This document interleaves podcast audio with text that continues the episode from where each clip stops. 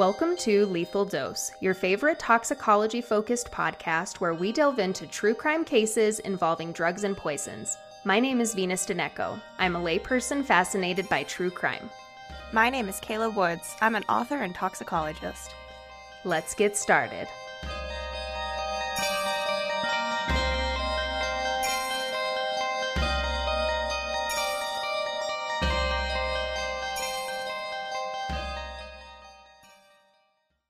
Content warning for this episode it includes police brutality and state violence. Now that we have that out of the way, Kayla is going to take us down the K hole.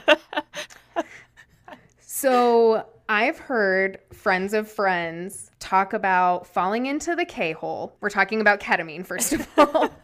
but I've heard, you know, the friends of friends who have done ketamine and they go into the K hole. And I've never talked to anybody who's actually experienced that. But my understanding of it is that they take way too much and they're literally dead to the world for hours.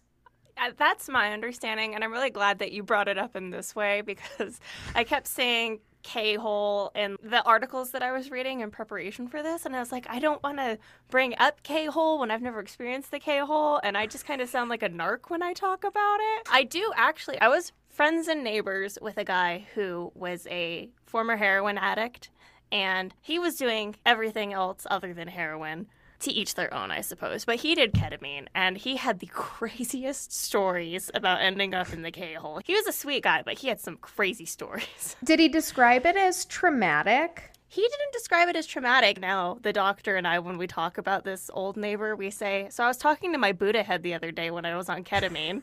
yeah, okay. The way that I had always heard it, it was almost like one of those scared straight kind of things. Like, you Ah. never want to do ketamine because you'll go down the K hole and you might not come back. And I could see that for sure. I just think that maybe this person had a, a greater tolerance or didn't take as much. But yeah, you could totally end up down the K hole. It seems like it would be traumatic because it's such an intense hallucinogen and it can cause psychoses. It can cause psychotic episodes similar to schizophrenia. So it does not sound like a good time. It falls into that category of if somebody has like a, a bad acid trip or a bad mushroom trip, like you can have a bad trip. Yeah, I think it's dose dependent probably, but we can get into it. Okay. Well, take us down the K hole, Kayla. So, as traumatic as the K hole is, we are actually going to be discussing a different kind of trauma surrounding ketamine. James C. Britt Jr. was 50 years old in 2019. He had a young son named Landon with his wife Tabitha, and he worked as a travel lift operator at the Date shipyard in Charleston, South Carolina. On September 30th, 2019, around 7 p.m., Britt found himself on the side of the road near the entrance to Snee Farm in Mount Pleasant. He was attempting to change a flat tire on his car, which was made more difficult because Britt was unfortunately drunk. He had been reported urinating in public while his car was disabled, and a police officer answered the call. She noted that Britt was drunk and should therefore not have been operating a vehicle, but he also wasn't at the time. Britt was wearing shorts and no shirt and was sweating profusely, but he did allow her to help him find the missing piece of his jack and allowed her to convince him to call a tow truck to come get his disabled car. It seemed like perhaps the whole ordeal could have ended there without significant repercussion, but of course, we're talking about it, and so it clearly didn't. Another officer was called to the scene and arrived approximately 15 minutes after the first. This officer administered a sobriety test and found that Britt's blood alcohol level was three times over the legal limit for operating a vehicle. The second officer placed Britt under arrest for public intoxication and attempted to handcuff him, but Britt initially resisted. The handcuffs were then placed on Britt, and he was told he would be charged with resisting arrest. By now, Britt was on the ground with his hands cuffed behind his back, and he was requesting to be lifted up to standing by the officers, of which there were now several who had come as backup. During the time that Britt was on the ground, he repeatedly told the officers that he couldn't breathe and he wanted to be moved. He also said that he wouldn't hurt anyone, which he doubtfully would have been able to because he was being overpowered by several officers, and he had his hands completely behind his back, and he was placed in leg shackles at this time. Also, his breathing was becoming guttural and labored as he lay on his chest, and for context, Britt was about 6'3 and 300 pounds. He's a big dude. He was a big guy and he did have a lot of weight on his chest as a result of that, and his hands were behind his back. Still, paramedics were then called to the scene. When they arrived, they administered ketamine via syringe. Only afterwards did the paramedics ask if Britt was allergic to anything or on any medication.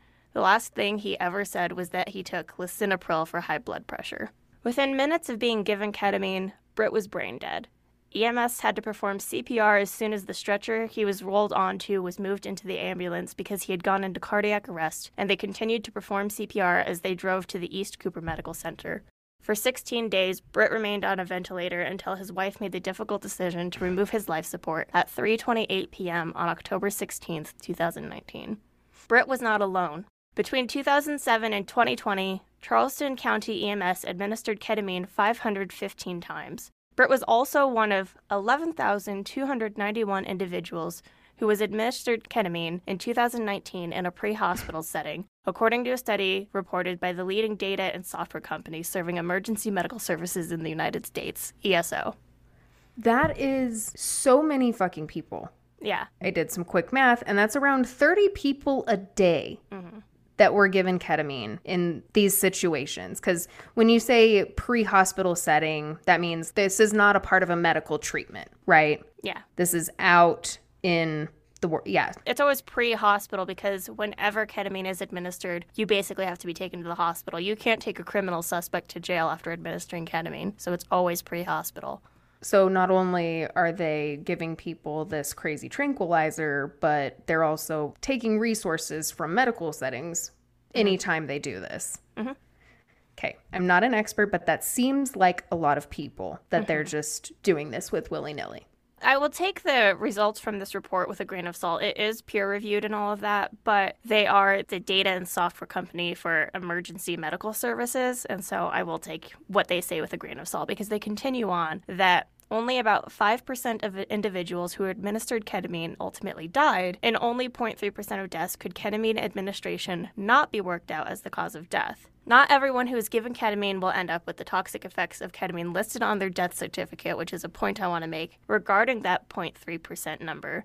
And sometimes, because of the delayed death circumstances, it won't be listed. And not everybody who lives through ketamine administration is okay afterwards. So even if all 11,000 people were to survive, it doesn't mean that they don't end up with long term effects. Yeah, well, and even still, like what you said about the delayed death or the delayed issues, those deaths aren't being chalked up to it. And that data seems really important to me. But even if it is 5%, and let's say that that EMS report is accurate, when it's given to that many people, like 11,000, that's like 500 people who died. Mm-hmm. That's a lot of people who died because they needed to be tranquilized. Quote unquote, quote unquote, sorry, air quotes. But regarding the people who do survive and who do not die, we know that they suffer long term effects or that they suffer severe effects after administration because we can look at the case of Elijah McKnight, who was a 25 year old who had an interaction with the Arapahoe County Sheriff's deputies in Colorado in August of 2019 while he was also drunk.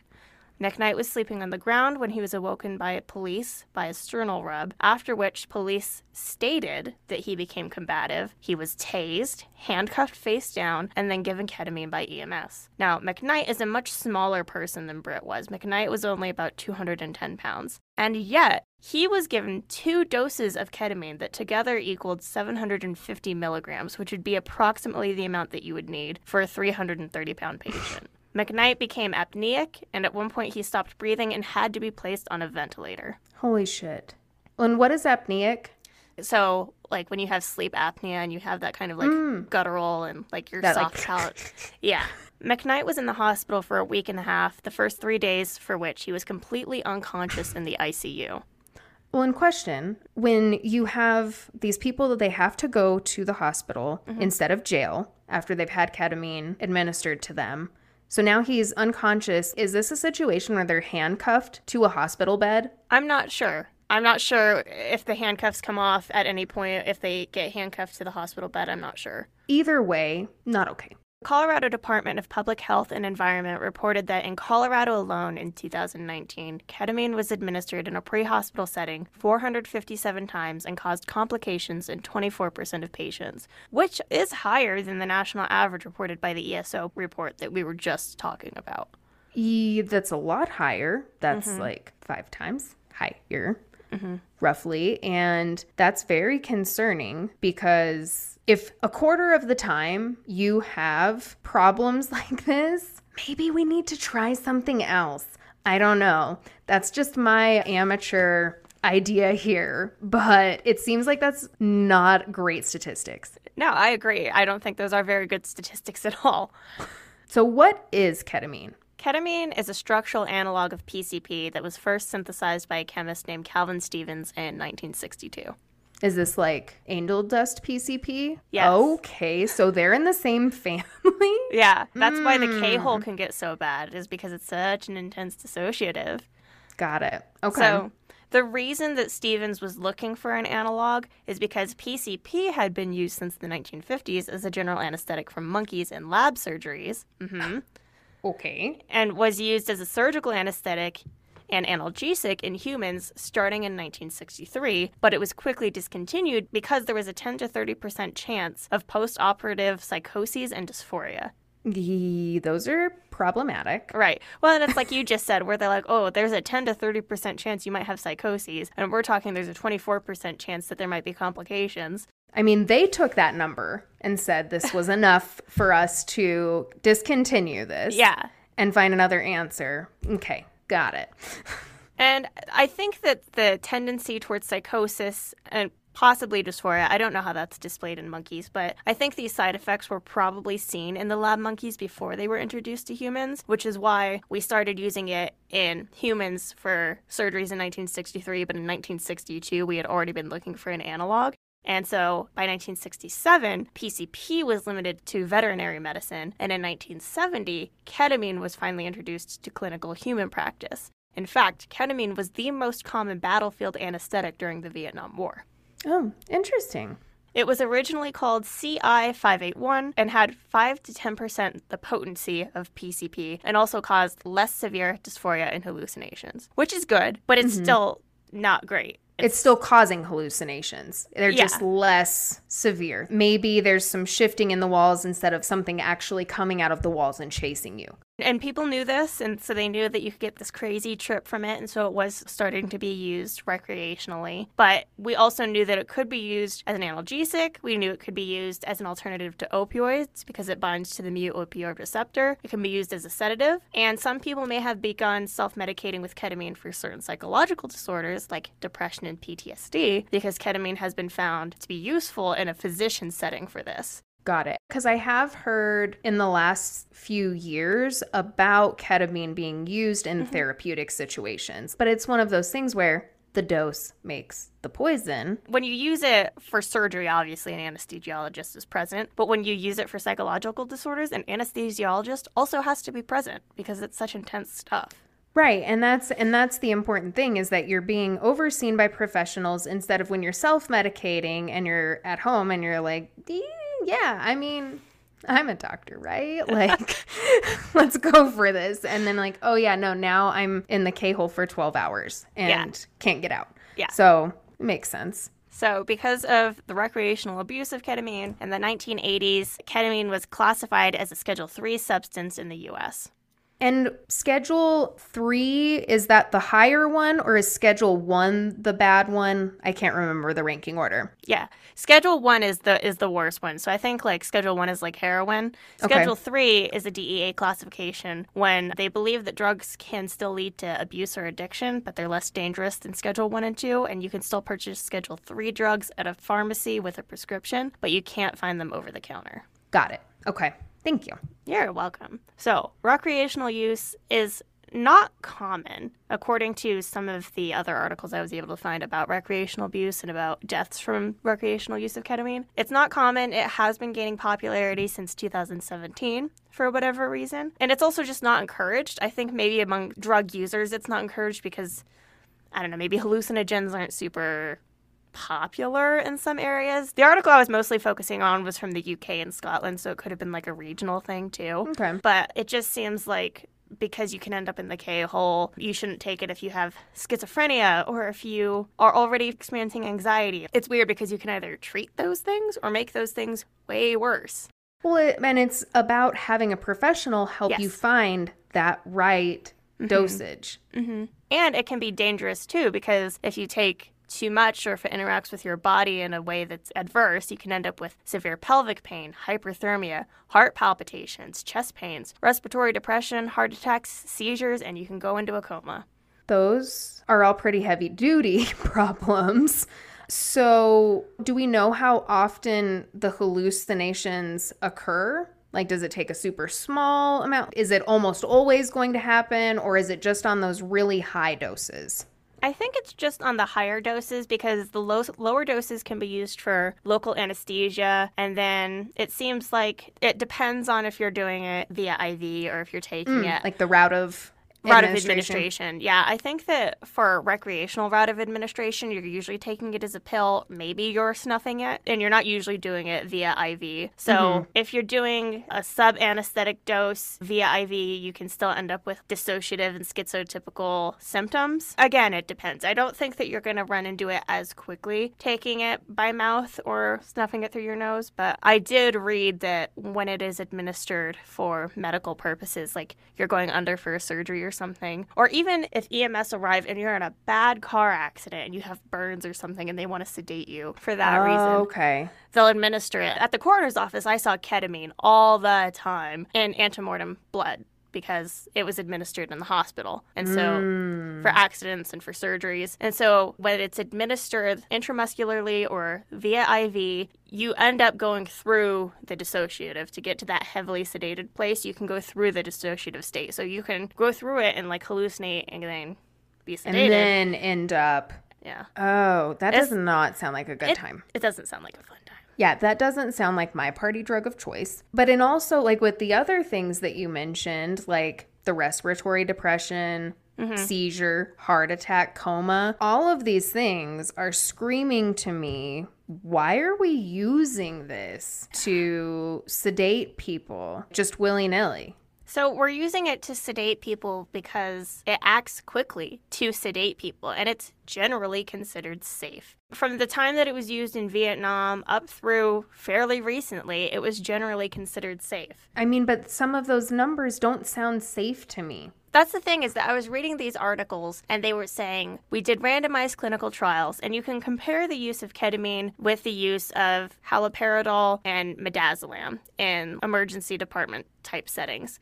And it's interesting that those are the compared drugs that you might want to sedate somebody with mm-hmm. because to avoid some of the adverse effects of ketamine, you would administer haloperidol or midazolam or lorazepam, something like that. You would administer a benzodiazepine. You can't administer them together because it creates a precipitate in the IV bag. So, you, you know, two injections, one of each. And so it's like there's this drug that acts quickly, but if you start to see it and you catch it, quickly also if you're just Right. attentive the whole time then you have to administer the drugs that you you didn't want You to didn't administer use in the first place. and it's just because it supposedly acts so much quickly on the system, but because it acts so much more quickly to sedate, it seems like it acts more quickly to have the adverse effects present themselves.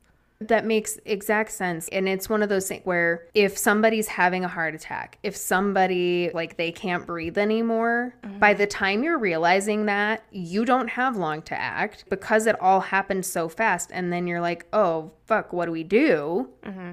Like, oh, well, we get them to the hospital and they might die on the way over, or they might be brain dead by there, or they might be mm-hmm. unconscious for 16 days. And I was just seeing all these professionals who were being quoted in news articles saying it doesn't cause respiratory depression. It very rarely causes cardiac arrest. But it does cause respiratory depression. That is a known side effect that it causes respiratory depression. So, some of the effects in general, you get the sedation and the impaired consciousness. You can end up with double vision, and so that's something that they can test for. But if somebody is already drunk, they don't necessarily know. And so now No, you have yeah. these drug complications. And in some of these clinical trials that they've done to compare the effectiveness of ketamine to haloperidol or whatever, they'll actually take out the patients who experienced complications because they were on other drugs. And it's like, okay, why was it administered in the first place? Because ketamine should never be administered when drugs are on board. It should never be administered when somebody has psychosis in their history. Mm-hmm. It should never be administered when somebody is on SSRIs. It should never be administered if they're on other recreational drugs like LSD or cocaine. There are so many situations where it should not be used, and yet it's the go to. And then for these clinical trials, we're saying, well, we didn't look at these because it shouldn't be used here, and we don't know how to read the complications. And it's like the that's world, the whole point. The world is messy and chaotic, and you can't yeah. just have this singular go-to if that's going to be the outcome. Right, because if somebody is acting a fool, mm-hmm. let's say they are being out of control and they do need to be sedated, they're not getting a health history from this person. Mm-hmm. They yeah. have no idea if they're having a mental health crisis, if they're drunk, if mm-hmm. they're on drugs. The nature in their using it is the problem. Yeah. Well, and like when you administer midazolam, for instance, to sedate somebody in a psychiatric setting or in the ER, you administer five milligrams. That's it. You get five milligrams. But when you administer ketamine, the rule of thumb is five milligrams per kilogram body weight. And you don't know how much some of these people weigh. And so then you end up with the overdose symptoms, which are respiratory depression, seizures, coma. And it's like this is well documented. We know that these are the side effects. And we we know just like with any other anesthetic drug that we need to know how much is going into the body. That's why anesthesiologists gets paid big bucks because they do such a dangerous job. They do. Like they're literally keeping you barely alive. like and it's it, that's why it's important and that's why I don't understand how we got to where this is the preferred method. Venus, fun facts I have a psychiatric history and have been hospitalized before, and I've had to be sedated, and it was haloperidol. Mm-hmm. That worked just fine for the purpose that it needed to serve. Mm-hmm. And it sounds to me like it is a safer bet on the whole, and it doesn't have as wild side effects, these deadly side effects. And it's one of those things where it's like, in my experience, it worked very quickly. So that's right. why I don't understand like this whole we like the ketamine because it acts faster. Because I mean, I do understand that when there are dangerous situations, every second matters. Mm-hmm. I I want to appreciate that. However, if the chances are like somebody died because it was going to take a few minutes longer for them to be sedated, to me, that risk is not worth the reward. Quote unquote. Right. I don't think it's, but you know what I'm saying. It seems to me to just be police officers being lazy and emergency service personnel just being lazy and wanting it to work fast rather than work safe. That's the impression I get. Yeah. And the whole reason that ketamine is used and ketamine is brought to the scene is because police officers and organizations that support the same point of view want to address excited delirium. And so that's what was cited in the case of James Britt and Elijah McKnight is that there was excited delirium happening. This is a definition that's used by the American College of Emergency Physicians, but it's not listed in the DSM. It's not recognized by the American Psychiatric Association. It's not recognized by the American Medical Association, the American Psychological Association, or the World Health Organization. So there's all of these organizations who don't believe that excited delirium is actually a thing, but cops are using it to say we need to be able to attend to people who are in excited delirium. And I've seen a lot of points that are like, sure, people can be excited, but they can be excited because they're drunk and you shouldn't mm-hmm. administer ketamine they can be excited because they're experiencing heat stroke mm, or they mm-hmm. have some other psychological illness going on that we've already covered. And administering ketamine is not the answer to that. And also, most of the cases that I have seen when it's administered, the person who they're administering it to is already on their stomach with their hands handcuffed behind their back. And they say, like, oh, we want it to be safe for the emergency personnel and we want it to be safe for the suspect. We don't want them to hit their head against the ground. But I've seen people pinned down to the ground, so they're already physically restrained. And then they get a chemical restraint that, if you can easily jab somebody or if you can easily administer an IV so that you can safely give ketamine and then back it up with midazolam for safety, they're being so sedate already that they don't need to be chemically sedated. Exactly. Why are we pumping drugs into people when, like you said, they're already in cuffs? They're already restrained. Like, why are we adding to it? It's overkill, essentially. It really does sound like a we want to because we can. It's been like over a decade ago now for most of my episodes. And so back then, those were the preferred were haloperidol and Ativan. And it's just so weird to me hearing that this is so common Mm-hmm. Now. Like, I had no idea. It was around 2011 when ketamine was becoming more popular for pre hospital settings, so it would have been just after your experiences. I, I understand the purpose of chemical restraint, like when something's happening, but you don't know what's going on and you don't know somebody's history. And so, why are we doing this? Like, mm-hmm. when they're already incapacitated, if you can safely put a needle in them and not mm-hmm. worry about getting stuck with it yourself, the situation is probably under control enough. Right. So, in July of 2020, the American Society of Anesthesiologists actually released a statement, and their statement was the group, quote, firmly opposes the use of ketamine or any other sedative slash hypnotic agent to chemically inca- incapacitate somebody, someone for a law enforcement purpose and not for a legitimate medical reason. Ketamine is a potent analgesic, sedative, and general anesthetic agent which can elevate blood pressure and heart rate and can lead to confusion, agitation, delirium, and hallucinations. These effects can end in death when administered in a non healthcare setting without appropriately trained medical personnel and necessary equipment. And even the paramedic who was involved in Britt's death and administered the ketamine is now saying that Britt needlessly died. He quit being a paramedic. He quit. His career as a paramedic is over because of his experience. And I think that reading the statement that he made to the Post and Courier in South Carolina, I think that because ketamine has a history as a party drug, it's not taken as seriously, or it wasn't taken as seriously prior to 2019 or so mm. by EMS. Because the paramedic, when he was about to administer it to Britt, Britt asked, What is that? And the paramedic said, It's a little medicine to make you have a good time. And then, and then they hmm. asked him if he was allergic to it or on anything. So proper protocol doesn't seem like it was followed because it's just it's sexy, it's ketamine. You're gonna feel You're gonna fine. have You're fine. Yeah. yeah. You're gonna go on a little trip. You're gonna ride the spaceship.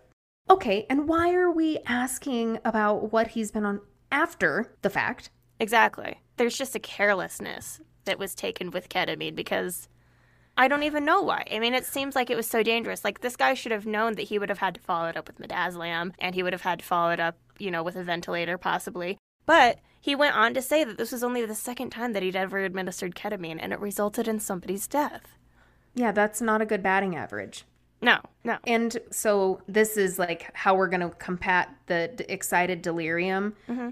If you are delirious, how are you going to answer questions about your health history? Yeah. Even if he could answer, or mm-hmm. let's say they asked before they administered it, if somebody is going to tell you what heart medication they're on, mm-hmm. maybe they don't need sedated. That's the thing, and that's what McKnight brought up. McKnight brought up that he was answering questions and he was being calm, and he was still given two doses. And so it's kind of like if somebody is combative and you give them a hallucinogen and nothing happens in a couple of minutes, it could be that they will become more combative because they're going to be agitated because that's what ketamine does. And you don't need to give them a second dose. Like you gave them this thing that's going to worsen whatever it is that you're diagnosing outside of a medical setting and then make it potentially lethal by giving them a second dose. Exactly. Like if somebody's that hysterical, because this, the term, every time I hear it, it reminds me of female hysteria. Yeah. That's the vibe that I get with it. Mm-hmm. And so even if it is, he's not drunk, so we don't have to worry about that. He's not on drugs. Like even if it is just a mental health crisis, in my situation, I was psychotic. I was having a full on psychotic episode. Mm-hmm. Why the hell would you want to give somebody something that's going to worsen the psychosis? Yeah. to me, it sounds counterintuitive. And so, yeah, maybe if Elijah McKnight was having an episode and then that happened, yeah, it could be worse. But let's not double down Yeah. and just keep pumping them full of drug. Like, yeah. the fuck? I know I have so many problems with this. And another problem is that ketamine is not approved for use by the FDA, which is a loaded thing to say. it's a really loaded thing to say right now because it's not it's not approved for use in pre-hospital settings as a general anesthetic, which it has been used for since approximately the 1960s. It is approved, but in pre-hospital settings, it's not approved. So for this type of use, Yeah, and I know that Got it. that's loaded because we're currently in a in a position where the vaccine that I got months ago and that you got months ago has just gotten FDA approval because it was an emergency and it's a pandemic, blah blah blah. there's so many things that aren't FDA approved though. So it's But midazolam isn't approved in an emergency or pre-hospital setting for the sedation of patients, and that has clearly had a longer lifetime of being used that way, but it doesn't have FDA approval. And I don't know if that's because it's an off label use or if mm-hmm. it's because the AMA or the APA or whoever doesn't want to support chemical sedation, which I totally get if they don't want to support chemical restraint. sure. Like, I'm not on board with that. There's a lot of controversy around it, even if you don't take these numbers that you can't even pin down for people who have been administered it and who have died as a result. So, after Britt's death in South Carolina, they they looked at their laws. In 2016 in South Carolina, emergency medical service personnel were authorized to administer the drug to a patient that met diagnostic criteria under a standing statewide order. But this order and this protocol varied across the 260 EMS services throughout South Carolina. And so even if your state is saying like we're going to do it this way, they can all do it a different way. It's really fucked up how it's used, it's really fucked up how it's regulated. And South Carolina is not the only place where it's a problem, clearly. obviously. And the other thing too is to me it sounds like other than law enforcement, anesthesiologists probably have the most experience with it. Mm-hmm. And they're saying don't do this. Yeah. Maybe we should listen. Yeah. And I mean, we are listening, but it's taking the deaths of people and it's taking us fighting against the people who make the laws to actually change it so that these things don't continue to happen and that we have more of a regulated system for who can use it and how they can use it. It's still such a mess right now. when the Reese is the excited delirium, but we can't even talk about what that is. Yeah. That's a giant problem right in the beginning. Like, why? Why is this? Why? Because it just does not make sense to me on paper. Like, it, it just really doesn't in Yeah. any way, shape, or form. When there are safer alternatives that we could be using. So, like, let's assume that we want to chemically restrain people who are excited and mm-hmm. delirious. Like, let's assume that why not use something that's proven to be safer? Yeah. or why not have a consistent standard for why we use it just across the board like the fact that in one state it's done all of those different ways that's not okay guys Yeah. so where do we go from here are they admitting to fault for Britt's death Is the city admitting to fault? Mm-hmm. So, the State Law Enforcement Division of South Carolina and the Attorney General's office conducted a year long investigation into his death and concluded that the officers involved should not face criminal charges, despite the fact that the coroner in Britt's case listed his cause of death as homicide as a result of restraint asphyxia and toxic effects of ketamine, which at least one of the police officers on scene was trained in, and which the EMS who reported to the scene should also have been trained in. The SLED investigation supported the town's positions that officers acted legally, professionally, and appropriate. Mount Pleasant was pleased that this matter, along with the civil case handled by their insurance carrier, was now resolved. Britt's family received a $3 million wrongful death settlement with the town of Mount Pleasant in September of 2020, but town officials still say that the case was being handled by their insurance carrier, and the council did not approve the settlement. typical So now, South Carolina legislation is working to pass a bill at the state level that would make it a misdemeanor for paramedics or law enforcement officers to inject ketamine into a criminal suspect for the purposes of sedation, and anyone found guilty of breaking this law could get up to three years in prison. okay so that's movement. Hmm that's movement And the push to discourage ketamine's use by EMS has become a national movement following other similar deaths. The National Association of EMS Physicians released a new statement in October of 2020 that said, quote, Although EMS practitioners work closely in the field with co responders and frequently assist or are assisted by law enforcement officers, EMS practitioners must not administer sedating medications to an individual to facilitate arrest or to assist law enforcement to take the individual into custody. Which I think should be a no brainer. I don't know why EMS and law enforcement are working like they have the same goals in mind because I don't think that they do. Law enforcement wants to take people into custody, and emergency medical services are there to provide emergency medical services. Right. And to me, I do feel that there should be mental health responders Totally. to that's one thing that I think would be a huge help. Mm-hmm. But I don't know. It just seems like we're pulling resources for unnecessary things. Defund the police. Absolutely. Absolutely, without a doubt. Yeah, and get better training for EMS. So, on that note, though, Colorado also passed a new law in July of this year, 2021, regarding ketamine that adds new requirements on when a paramedic can administer ketamine outside of a hospital, and that is they must try to get a verbal order from a medical supervisor. They must get an accurate estimation of the patient's weight to ensure proper dosage, and equipment must be on site to monitor their vital signs and provide urgent transport to a hospital. Why weren't we doing that to begin with? Great question. And to me, it's also like, okay, let's say that we want to do all of these things. I like the idea that these are a lot more hoops that they mm-hmm. have to jump through in mm-hmm. order for this to be the course of action. So, in my mind, I would imagine that that's somewhat of a deterrent in mm-hmm. using it. But also, like, that sounds like a pain in the dick to do. and so that's again where maybe we need a better option. Because if for ketamine, we have to go through all of this, like if it's an emergency situation and I mm-hmm. need to get a medical supervisor, Yeah. I think it also makes you think, or makes the people responding think, is this a medical emergency, or is this just cops trying to get me to sedate somebody because they're being lazy? Because part of the reason for this is that cops were pressuring EMS. They would call ahead of time and say, We need EMS. And you better bring the ketamine. Right. And so this is going to put a bar on that where they're like, you can't tell me to bring ketamine until I think that we need it. And then I call my supervisor and the supervisor says that we need it. Mm-hmm. Like, but yeah, I mean, it, it's going to put so many steps in the way of administering ketamine that hopefully we just don't see chemical restraint at all because what, what are you doing? I know that's like for me, if we really are going through all of these steps and then mm-hmm. that's still the best option, then yeah, maybe like maybe there are instances where ma- big maybe. Big maybe. Big maybe, first of all. Yeah. Maybe there are situations where it would be helpful, but maybe ketamine is not the way to go. Right. Like, did you guys hear that thunder? yeah, I was gonna say, did that get caught on the on the recording?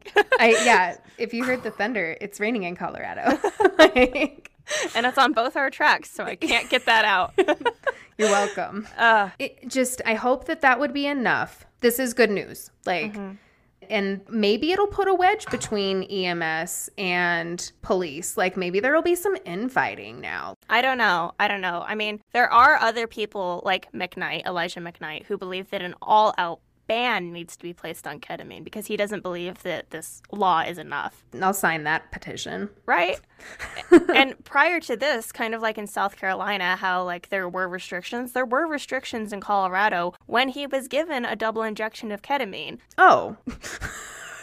okay, tell, tell me more. Well, Colorado had to have waivers where every agency got a waiver that they signed and were like, we agree to use ketamine. I couldn't find a whole lot of information on the waivers prior to this year because in April of this year, April 2021, 92 agencies had waivers from the state for their paramedics to use ketamine, and that was up from 74 in 2017. So even despite all of the, the stuff that's been going on and the laws changing, it's gone up. But they were scattered so, like the Denver Health Paramedic Division, the Colorado Springs Fire Department, Northeast Teller County Fire District, they all had waivers. So many of them had waivers. And Aurora Fire had a waiver when they killed a black man in August of 2020 by administering far too much ketamine. So, like, clearly these waivers, even though you have to report your ketamine use and all this, it wasn't.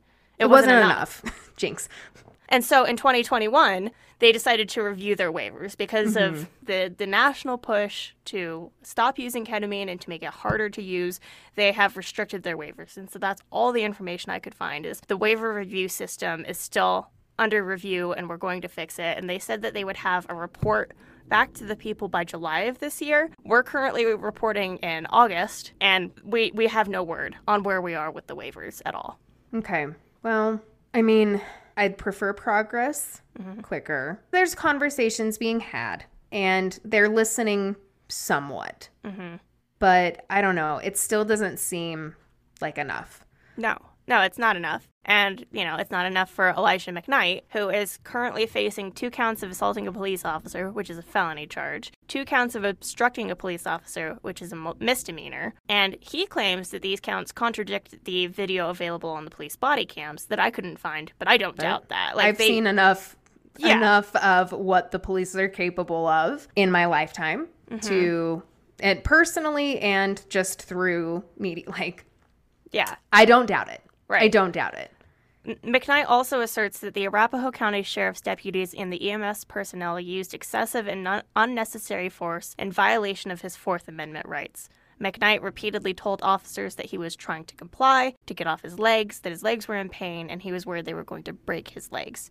So now, listeners may be confused while listening to this story, and you hear Britt, and that's all fine, but then you hear Elijah McKnight, and you think to yourself, didn't I hear a story out of Colorado around that time with a person named Elijah McSomething? I thought he died. And listener, you are correct. A major case which received national attention was that of Elijah McClain, a 23 year old black man who was restrained by the Aurora police, given 500 milligrams of ketamine by the Aurora Fire Department, and then became brain dead.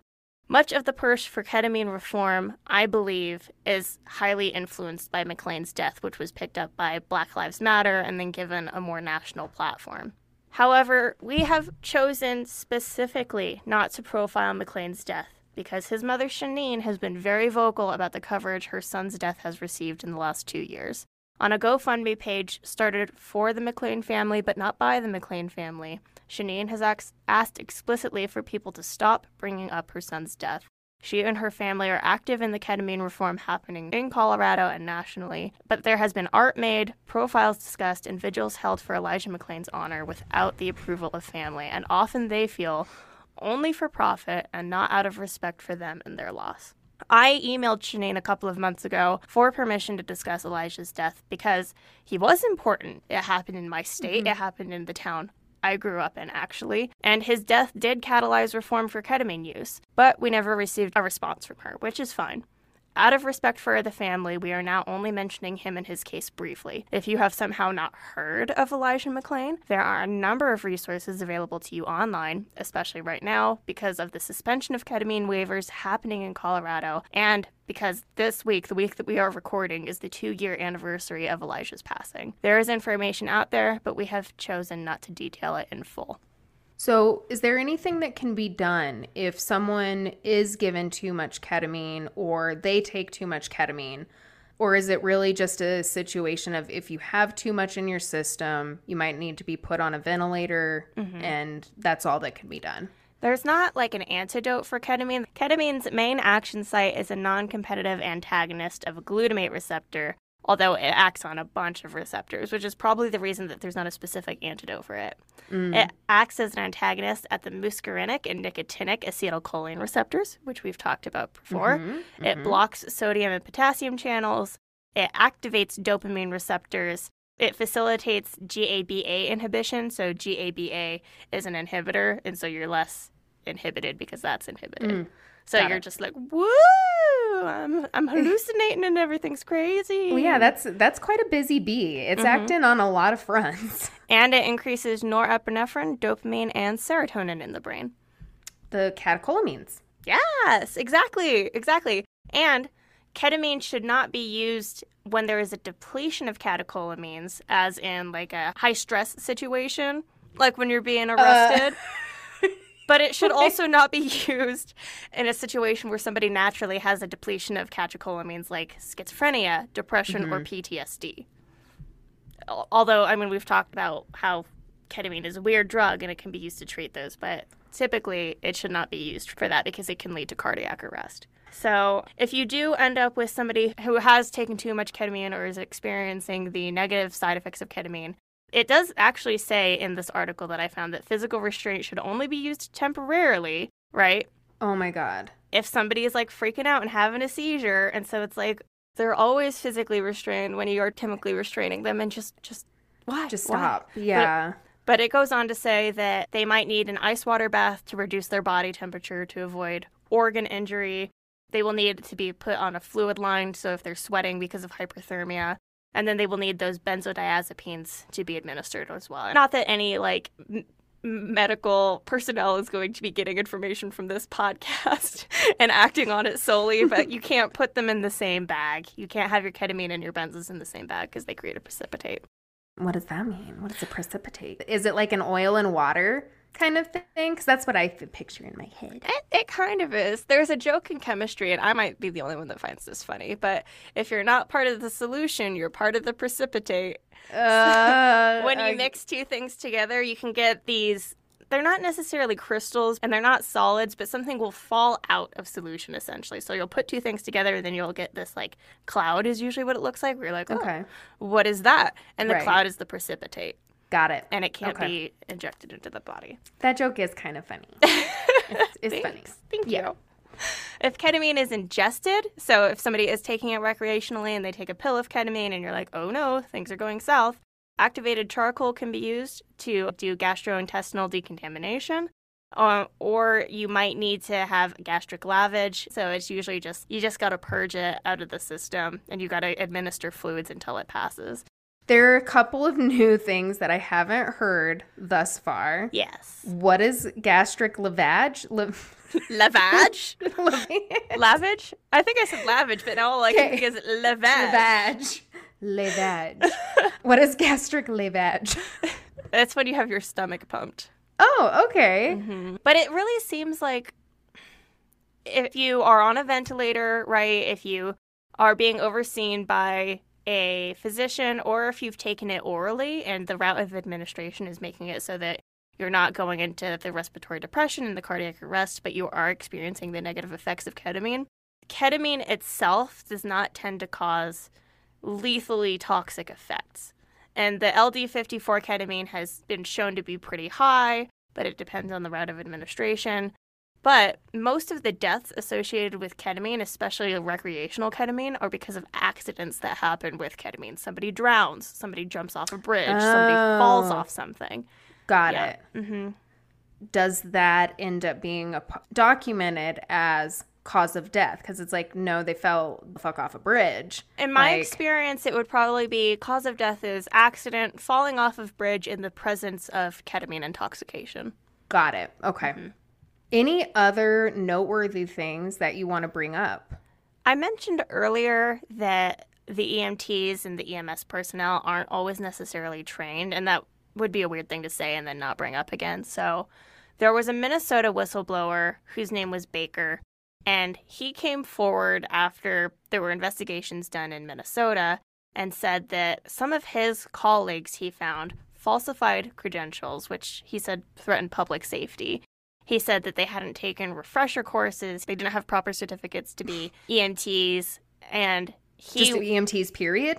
it seemed like it, and especially not to administer ketamine. And all of this was just being swept under the rug by the superiors, which, of course, the, the city that he was in claimed that Baker was lying and that no training records were ever falsified and that he was just coming after the city because he had been He's a sore loser. he had been punished. He had been punished in some way. But he said that he was punished for something related to ketamine. And then the, the city was like, no, no, no, you were never punished for being insubordinate and not administering it when a cop asked you to. And he was like, actually, I was. And so there's this whole thing where he's like, cops are telling EMTs that they have to have ketamine on hand. They're pressuring them to administer it. And then the EMTs aren't properly trained.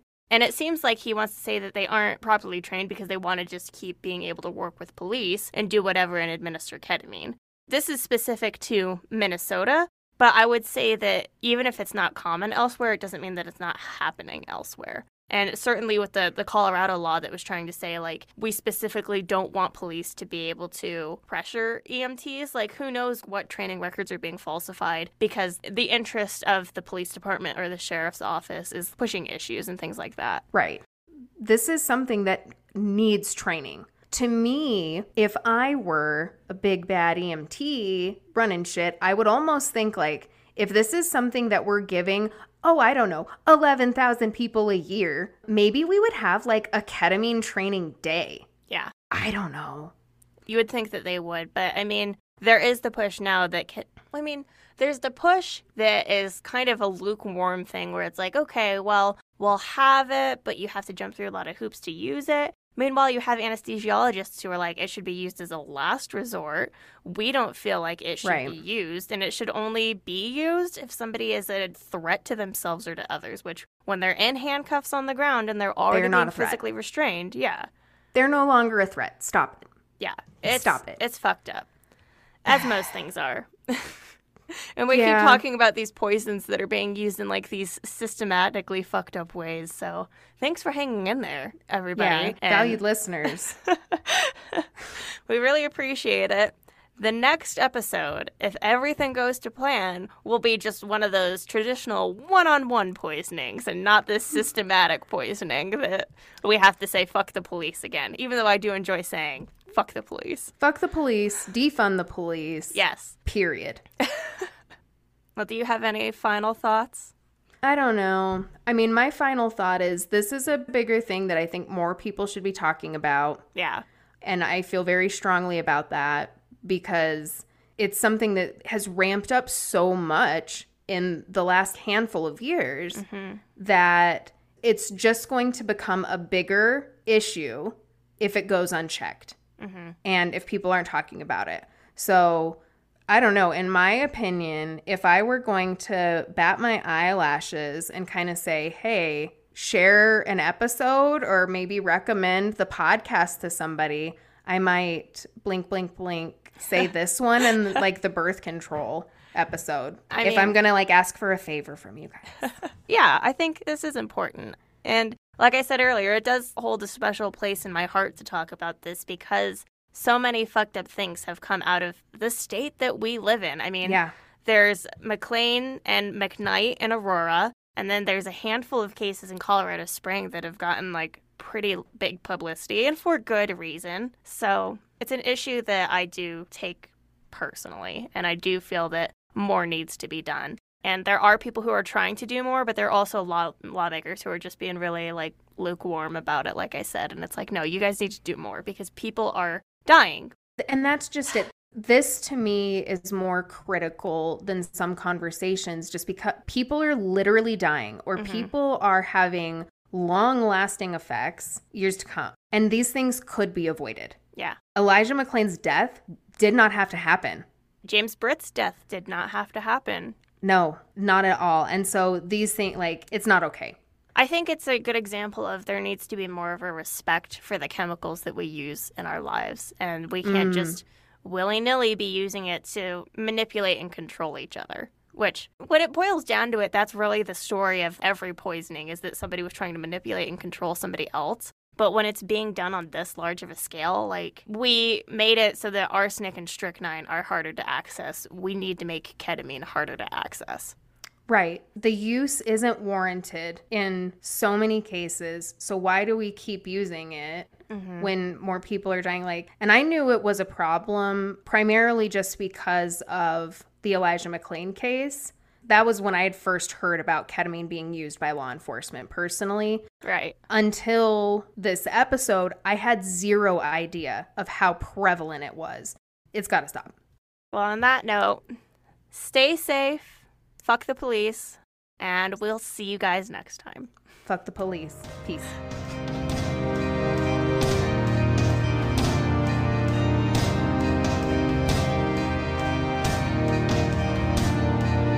Thank you for joining us. We hope you enjoyed this episode. Please like, follow, subscribe, and review us wherever you get your podcasts. For more Lethal Dose content, you can find us at Lethal Dose Pod on Instagram, Twitter, and TikTok. For an overdose of content, subscribe on Patreon for exclusive episodes and much more. The show theme is Look Far by our dear wizard friend Fogweaver. More of their music can be found on bandcamp.com. Lethal Dose is created, researched, produced, and edited by Kayla Woods and Venus Deneco. Stay safe, and remember, The dose makes the poison.